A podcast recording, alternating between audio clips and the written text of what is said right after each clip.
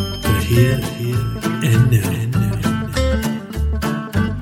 The Here and Now.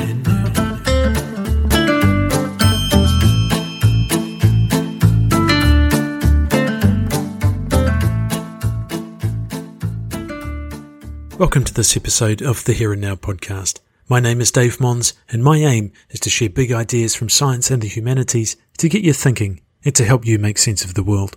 She should have died hereafter. There would have been a time for such a word. Tomorrow and tomorrow and tomorrow creeps in this petty pace from day to day, to the last syllable of recorded time, and all our yesterdays have lighted falls the way to dusty death.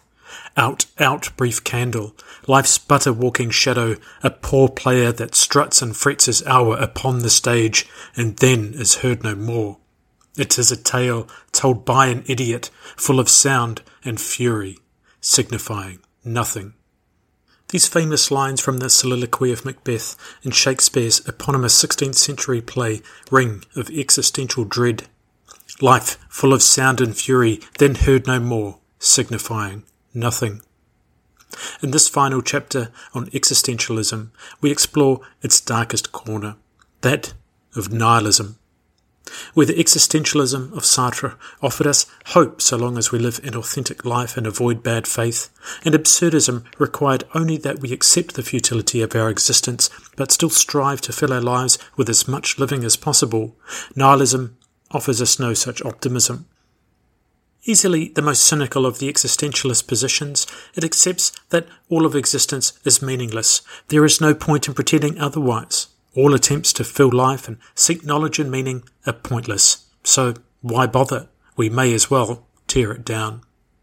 As Tartaglia and Llanera said in their recent work, A Defense of Nihilism, quote, "We are just people going in and out of rooms, sending electronic messages, falling in love, eating apples, signing nuclear non-proliferation treaties, and so on. All these things go on. Some of them are really important to us, but they don't add up to anything in the cosmic scheme of things, for the simple reason there isn't a cosmic scheme of things." End quote. This take on nihilism tends to fluff it up somewhat. The earlier forms of nihilism, which came to prominence throughout the nineteenth century with the work of the German philosopher Friedrich Nietzsche, are far more pessimistic. In the Nietzschean interpretation, nihilism is literally the devaluing of the highest level of values. It is, quote, "not only the belief that everything deserves to perish, but one actually puts one's shoulder to the plough, one destroys," end quote. Throughout his discourse on nihilism, Nietzsche prophesies a dark conclusion to the Enlightenment experiment of positivist rationalization. One can only but reach the same inevitable conclusion, that there is nothing. From this, it follows that all systems and structures of meaning in society must crumble, quote, "with a tortured tension that is growing from decade to decade, restlessly, violently, headlong, like a river that wants to reach the end," end quote. Some twenty-five years after his death, the first shots would be fired in the conflict that became the Great War, and a few decades after that, we saw the rise of Nazism and the catastrophe of the Second World War and the Holocaust. Has there been a darker series of events in human history? The culmination of the technological innovations of humanity, coupled with a seeming loss of morality, had devastating results. However, was this all because of nihilism? Or was humanity fooled yet again into following a system of meaning and value which it became convinced was the higher purpose of life? Regardless, the truth of nihilism is that it makes little difference how we interpret the past, the present, or even the future, because for a nihilist, it is all meaningless. The word nihilism is formed from two parts, nihil, which means literally nothing, and ism, which is an ideology. Nihilism is an ideology of nothingness. It's the Seinfeldian version of existence. There is a common assumption, though, that to be a nihilist, literally to believe in nothingness, is akin to being an anarchist with a crazed ideal to topple established moral codes and institutions. Perhaps this comes from its association with the etymologically similar word, annihilate. But also, if we openly admit that there is no purpose or meaning to anything, then we may as well do what we please, at whatever the cost. The nihilist is assumed by association to be a misanthrope, despising people and all things. Nietzsche certainly sang from this songbook. However, such a view conflates psychopathy with philosophy. Or put another way, to believe in nothing does not imply that one should destroy what is, because why should believing in nothing lead one to act out against others? What difference does it make to do anything, good or bad? It doesn't make a difference. So it does not follow that the nihilist must be a crazed maniac, hell-bent on destruction, because he literally doesn't care. But for many, nihilism is painfully difficult to accept. They refuse to accept that there can be nothing beyond the here and now. The nihilist must be a lost soul that needs saving, to be shown the light, to be brought back into line, lest they sow the seeds of their ill content among the wider populace.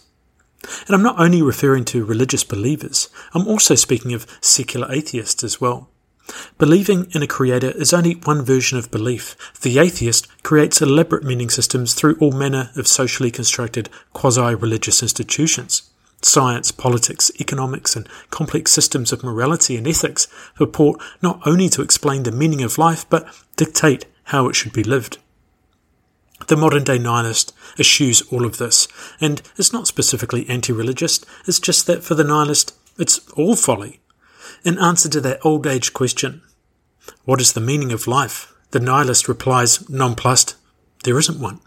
How unsatisfying. Let us briefly return to the work of Soren Kierkegaard, which we touched on in episode eighty-four. Kierkegaard's approach to existentialism was in response to what he perceived to be a general apathy that had crept over Enlightenment society. Life had become a little too easy. People had moved away from their faith, their struggle to become better Christians. Kierkegaard referred to this process as levelling, where people became uniformly unexceptional. The solution that he thought was for people to throw themselves into religiosity with passion, to recognize the struggle in the worship of God and through living a pious life.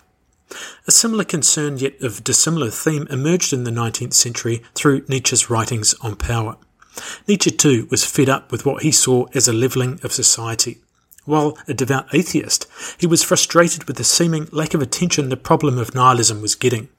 He wanted people to acknowledge that because there was nothing coming down the pike, or pipe depending on where you learn the phrase from, we must act now and ardently to make the best of our lives. He held the levelling of the herd, as he referred to society, in contempt. What these two views have in common is a frustration with the tendency of humanity to settle for mediocrity, to simply accept our lot in life or to trust in some higher power or meaning which will come through for us regardless of the futility of our actions.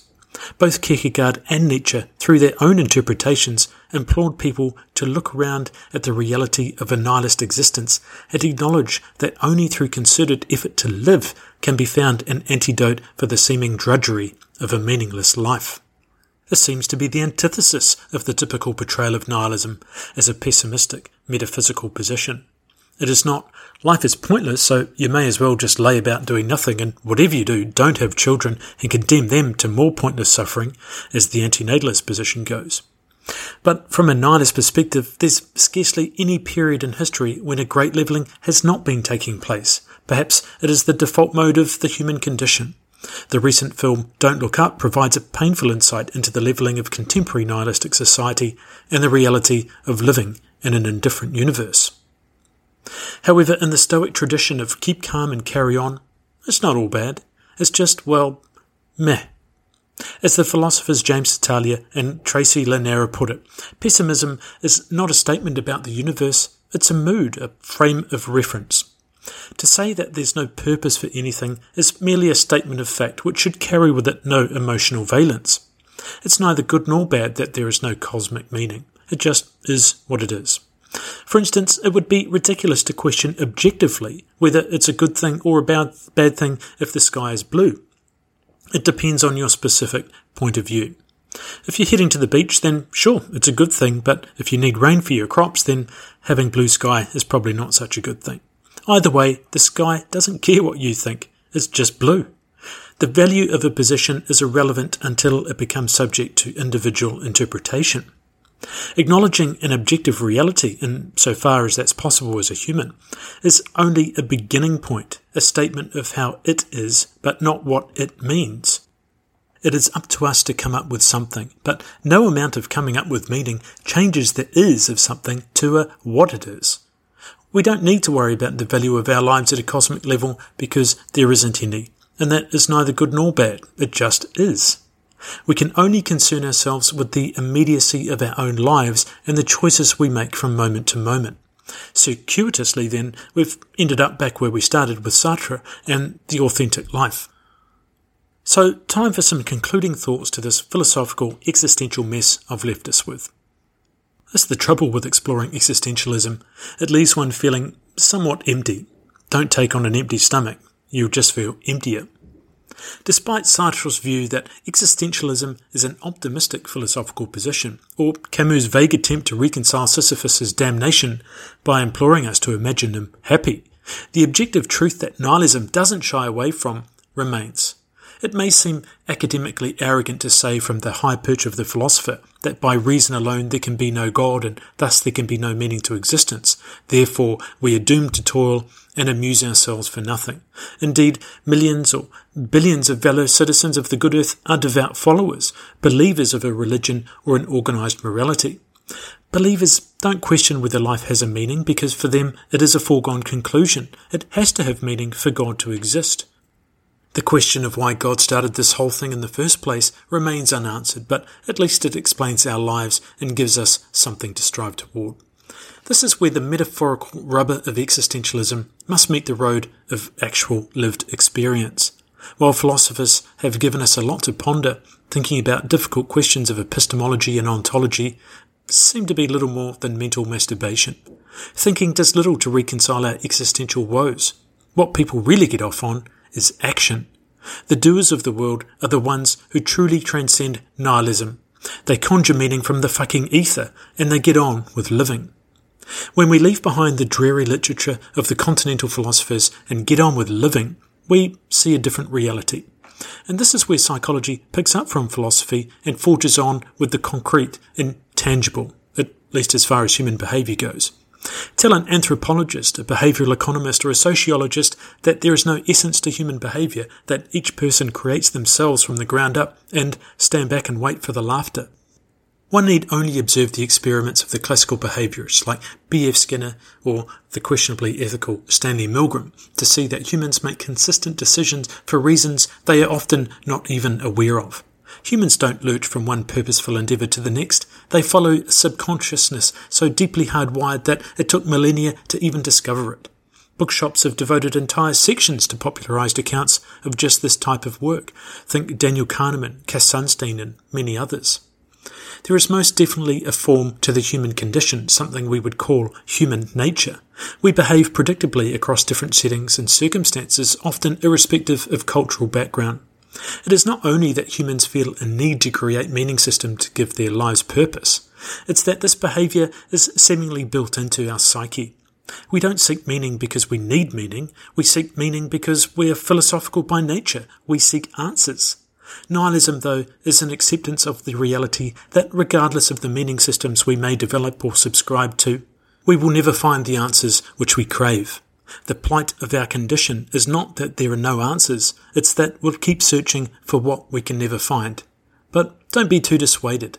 We can still take some consolation from our desire for action, to get on with our lives anyway, because we relish the journey. Our minds and our behaviour have evolved to protect us from the truth of a nihilistic universe, and somewhere in all of that pointless suffering are some bloody good times. Consider then the experience machine. It's a thought experiment presented in the nineteen seventies by the philosopher Robert Nozick. Imagine you could be hooked up to an experience machine. It's a matrix-esque uh, universe where you experience only good things. Your life would be filled with all of the things you like. Nothing bad ever happens. It's an existence of pure bliss. Now, would you rather live in this manufactured reality or in the real world? If you said no, you'd prefer reality, then most people would agree with you. Nozick took this as evidence for his argument that humans seek more than just hedonistic pleasure. We want the struggle. We need that contrast of failure, pain and suffering to appreciate the pleasurable experiences of life and our successes. However, the experience machine doesn't give a purpose to life, it serves only to populate existence with good sensations. The reality of the experience machine is as nihilistic as the real world, but it's a far more tolerable version of it. To not want to return to the experience machine, then, seems to be an irrational choice in a nihilist reality. But equally, that may be why most people would prefer reality, because if given the choice, people would rather trudge on in search of meaning than give up on the project altogether.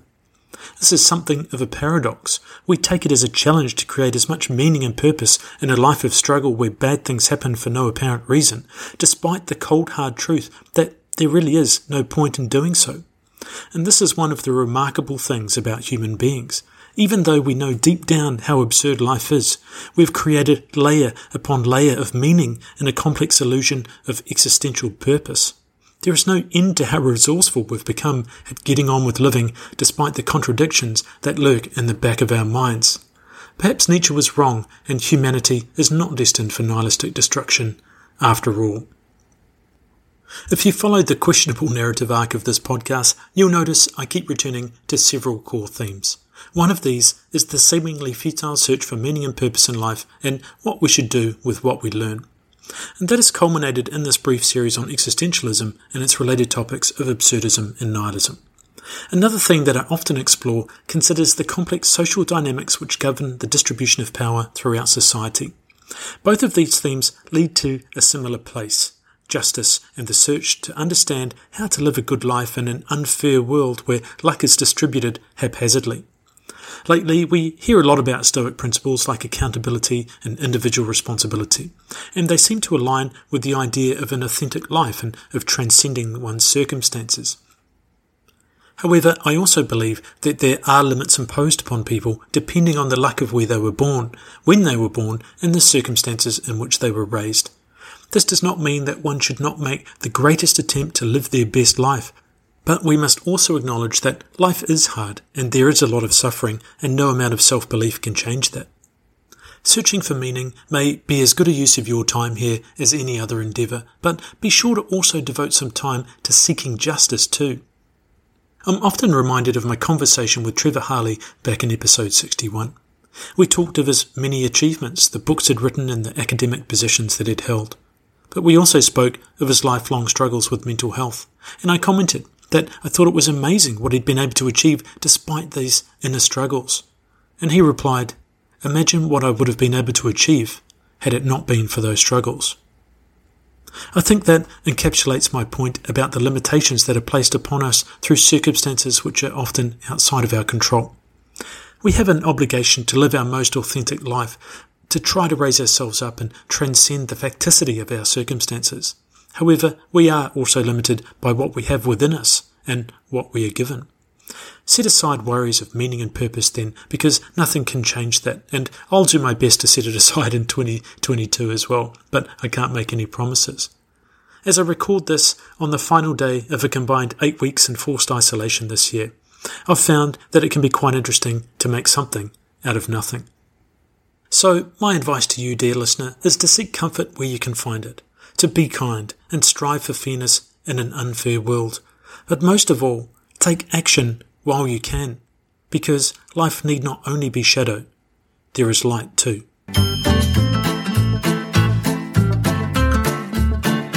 Thanks for listening to this episode of The Here and Now Podcast. You can find us on Facebook at The Here and Now Podcast or Twitter at Here Now Podcast. If you haven't already, please subscribe to keep up to date with all of the latest episodes. And if you want to support the podcast, you can find us on Patreon or leave a review at the Apple Podcasts app.